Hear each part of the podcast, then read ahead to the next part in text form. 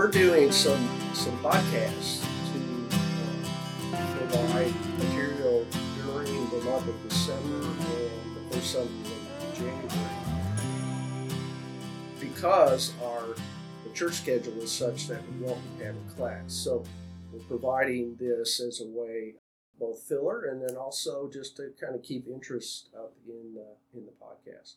So I'm Pastor uh, James Oddie, and with me today is uh, Pastor Matt Lee, and we're going to kind of tag team a little bit on a topic that we're working through our staff with. It's a little book by an author whose name is Lance Witt, W I T T, and the name of the book is Replenish. And the focus of the book has been on caring for the soul. That a lot of times when people are dealing with life and doing it from a leadership point of view, from, from being a part of a team or a group or a family, that we're not being very attentive to our soul. And so that's what this book is about to replenish the soul. So, uh, what we thought we would do is just kind of work through some of the uh, material that we've been doing in staff together, uh, Matt and I together, and I think that this will be a good good thing. Session six, or chapter six, I should say here, is all about. It's called ambition ambush. Okay, and uh, it begins with the author saying what makes selfish ambition so insidious or dangerous is that we can see it in others but not in ourselves. This is due to denial or self deception. Usually, others see it long before we do. He even references this one French author, Fenelon, who said, We have an amazing ability to self deceive. Your self interest hides in a million clever disguises. And Thomas Kelly said, Oh, how slick and weasel like is self pride. But to combat this ambition, this selfish ambition, Witt says to build some solitude in our lives. And the question that I asked yesterday and, and today is how do we do that? How do we build solitude purposefully in our lives today? Is it possible? What do you think? what do you think, Pastor Oddie? Oh my gosh. And where do we do it? Yeah, so And- so we probably ought to distinguish between solitude and being alone, Okay. or being lonely. Okay, um, there's a lot of people in the world today that experience loneliness and experience being alone. Um, again, we could go back to sort of the post-COVID hangover that we all have, which is is uh, uh, when you're mandated to avoid others. Or if you're going to be with others, you have to wear a mask or a shield. Uh, you may as well have the whole hazmat suit on, uh, kind of idea. And if you're going to be in the area with somebody, you have to be six feet apart. I mean, just think about the ramifications of all those things, which were um, uh, in some places mandated, in others it was more of a kind of this would be a good thing for you to do um, a caring thing for you to do, I suppose. Um, but that the emphasis was on disconnect for the purpose of safety. So safety became the driving value that was promoted as the reason why you should do this. What I always found interesting was, and, and I again I, I look at trends, is uh, is how much the word safe was used versus the word healthy. Hmm. And and again that speaks of the idea that the word safe will motivate people to do things they never would do in a million years, um, but they'll do it in the name of acquiring safety or feeling safe, um, as opposed to the word health or healthy, which is actually a better word in my view. Um, people will not do uh, extraordinary things for the sake of health. A good example is um, what would it motivate you to go see a doctor as a guy? Hmm. It's not health. because we all know that it's a healthy thing to go see a doctor. Or in my world, uh, a, a counseling world, um, what would motivate a guy to finally say, I need to go talk to a shrink? I need to go talk to a counselor. It isn't for the sake of their health. So, health, the word health does not motivate people to do extraordinary things or to do things that they would never do. But the issue of safety would. And so that word safety became the thing. All right, to sort of fast forward to, to what we're talking about here, um, is is I do think that there is a difference between solitude and being alone. Uh, for uh, Matt and I, are uh, sort of personality wise, we're very similar in the sense that we have a little bit more of introversion than we do extroversion. Although I would say that that in the time that I've uh, seen Matt uh, get ordained and do more pastoral stuff, that he he he is showing an extroverted side to himself as well. But the you know the big joke is that during uh, during COVID, the introverts loved it because this was an opportunity for us to finally uh, get some peace and quiet and sort of replenish ourselves by by uh, being by being alone. So that was a little bit of a, a, a, fun joke that we had. The ones that really suffered were the extroverts. Yeah. Um, but but the idea of solitude is that I'm not just going in my room and playing video games. I'm not just uh, sitting by myself and then not having any sort of spiritual aspect to it. What solitude is, is that I'm reserving time with God in some form, either in prayer, in meditation, uh, in in some form of uh, devotional reading, that kind of thing. That's what he's talking about in terms of solitude. Yeah. Uh, and so the importance and the significance of it is is that it is um, it's like a daily Sabbath, if you will. Mm-hmm. It's it's putting aside the cares and concerns and the needs and the activities of the day and saying, I'm going to spend the first part of that, 10 minutes or whatever it is, um, and I'm going to be devoting my soul to, um, to reconnecting with, uh, with God. Mm-hmm. I think the challenge for that today for a lot of us is that um, it, well, I can speak, I guess maybe just for myself, is um, how easy it has become to be addicted to my phone. Mm-hmm. As an example, uh, the phone is a wonderful connector and can totally waste your whole day being involved with the phone. And then you can justify it by saying, well, I'm doing my business on my phone, or I'm, you know, mm-hmm. staying in touch with people on my phone, or I'm planning my schedule on my phone.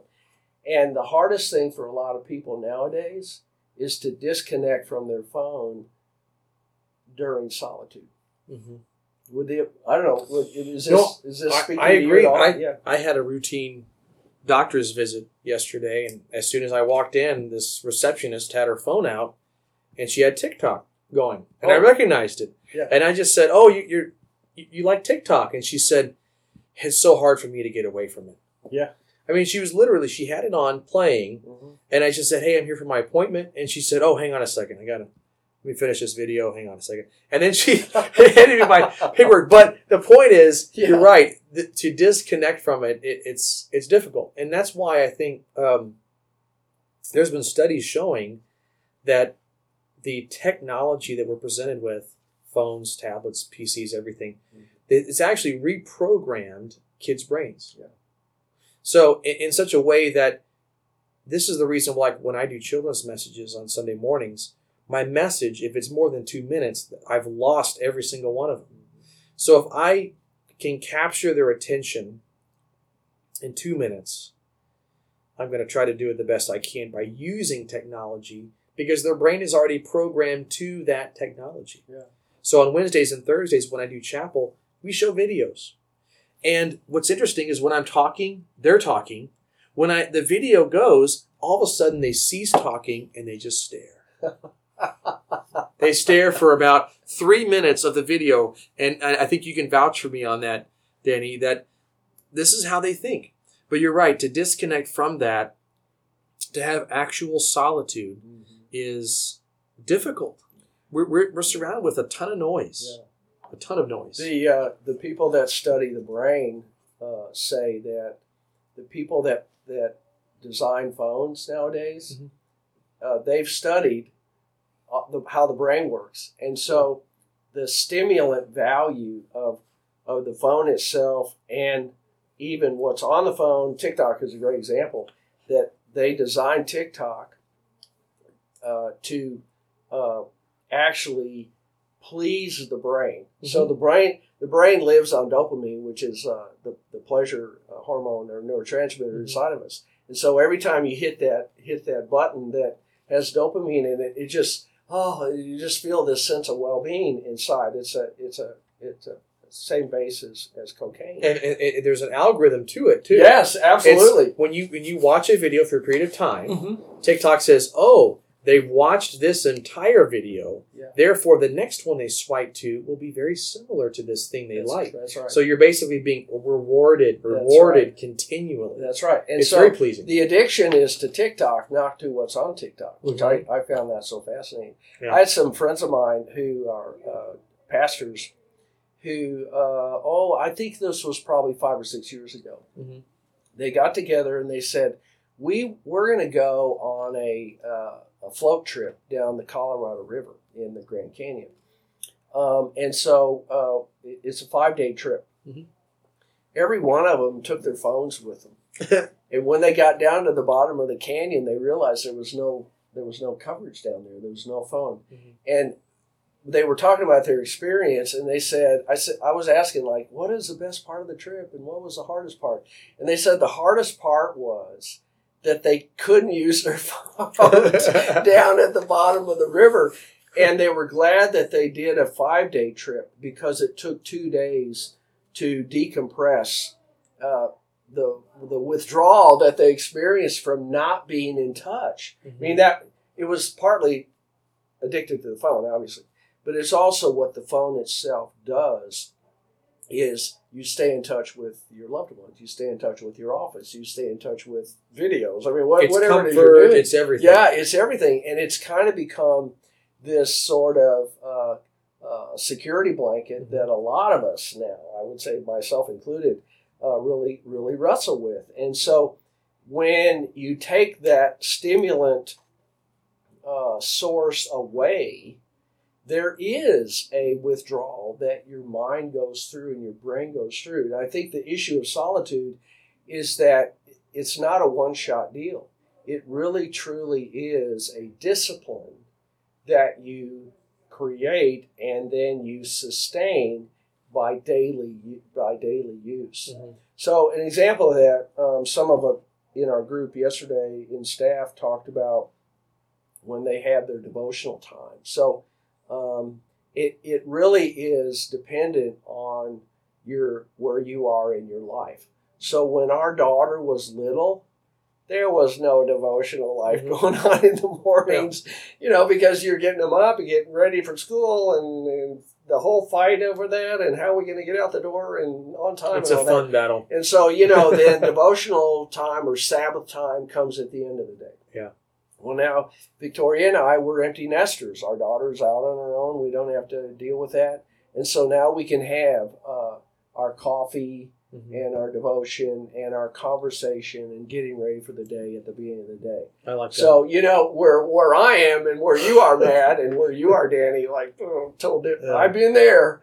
But uh, you know, you gotta you gotta find that for yourself. Mhm.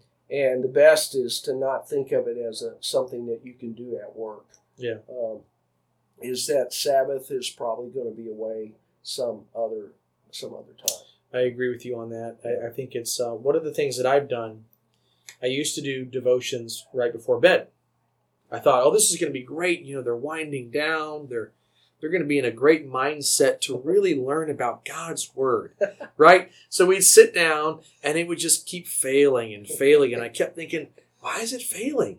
You know, but we would do it in our bedroom, and uh, a couple of my kids would they would basically lie down on the bed and then they would start to fall asleep. And I kept thinking, well, maybe they just love the sound of my voice, or I don't know what it is. So now what I do is we pray before we eat dinner together at the dinner table.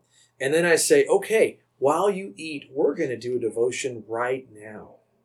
And I do it that way because I know I've got them. They're eating, they're doing something, and they're listening, and it works. Wow. So you have to find, like Pastor Oddie was saying, you have to find what works, but you also have to find your own time. Mm-hmm. And it may not be at work. I can mm-hmm. probably guarantee you it won't be oh, isn't.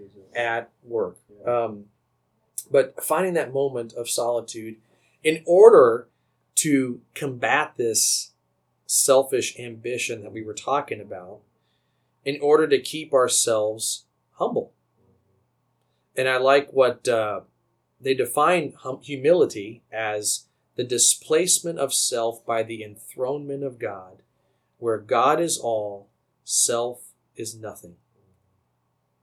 And Jesus really spoke up about this a lot when he used the word not or nothing when he talked about himself, which is kind of interesting. He and Johnny says, "In myself I can do nothing," or "I do not please myself," or "I do not accept praise from men," or "I do not accept praise from men. I came down from heaven not to do my will." Or I do nothing on my own, or I am not seeking glory for myself. Jesus was aware, even as the Son of God, that he was not pursuing his own agenda, but fulfilling his Father's plan. And that's humility right there. In Philippians, he talks about the idea that Jesus made himself nothing and Mhm. took the very nature of a servant and humbled himself even to go to the cross. Yeah. So that really is really is that ambition itself is not a bad thing. It's, it's a good thing, in fact. Yeah, yeah. But when it's, when it's a selfish ambition, then what happens is the focus of it becomes all about um, uh, glorifying myself or building myself up, which we all can do a little bit. Like if you congratulate yourself on on some achievement that you have uh, have accomplished or some uh, measure of status that you've acquired. You, it's okay to do that. It's not Yeah. it's not prideful to do that. But if that's the only thing that's driving you to do what you do, then ultimately it fails because there's always going to be somebody that comes along and does it better. There's always going to be moments when you don't quite live up to that standard or that the achievement or the performance that you think you should have uh, acquired or deserved, you you're not able to get. Um, and so then what, what what do you do with that? How do, how do you deal with failure? How do you deal with falling short in some way? And so that's really where humility comes in, is that it's not all about me. Um, and what I have found is is that when it's all about God, what happens is is that you're able to enjoy your successes better, Mhm. and you're able to stomach your failures easier. Hmm. That's so ironic that you know you would think that if if your life was all about God, well, you wouldn't care about your failures and you wouldn't care about your successes. Oh, that's not true. We do care about our successes and failures, but we're able to keep them in perspective because when it's all about God, then um, that tempers that um, feeling that my success is all about me and my failure is all about somebody else, right? Yeah. And so that's a great, just a great way to, great way to think. Yeah, it's good.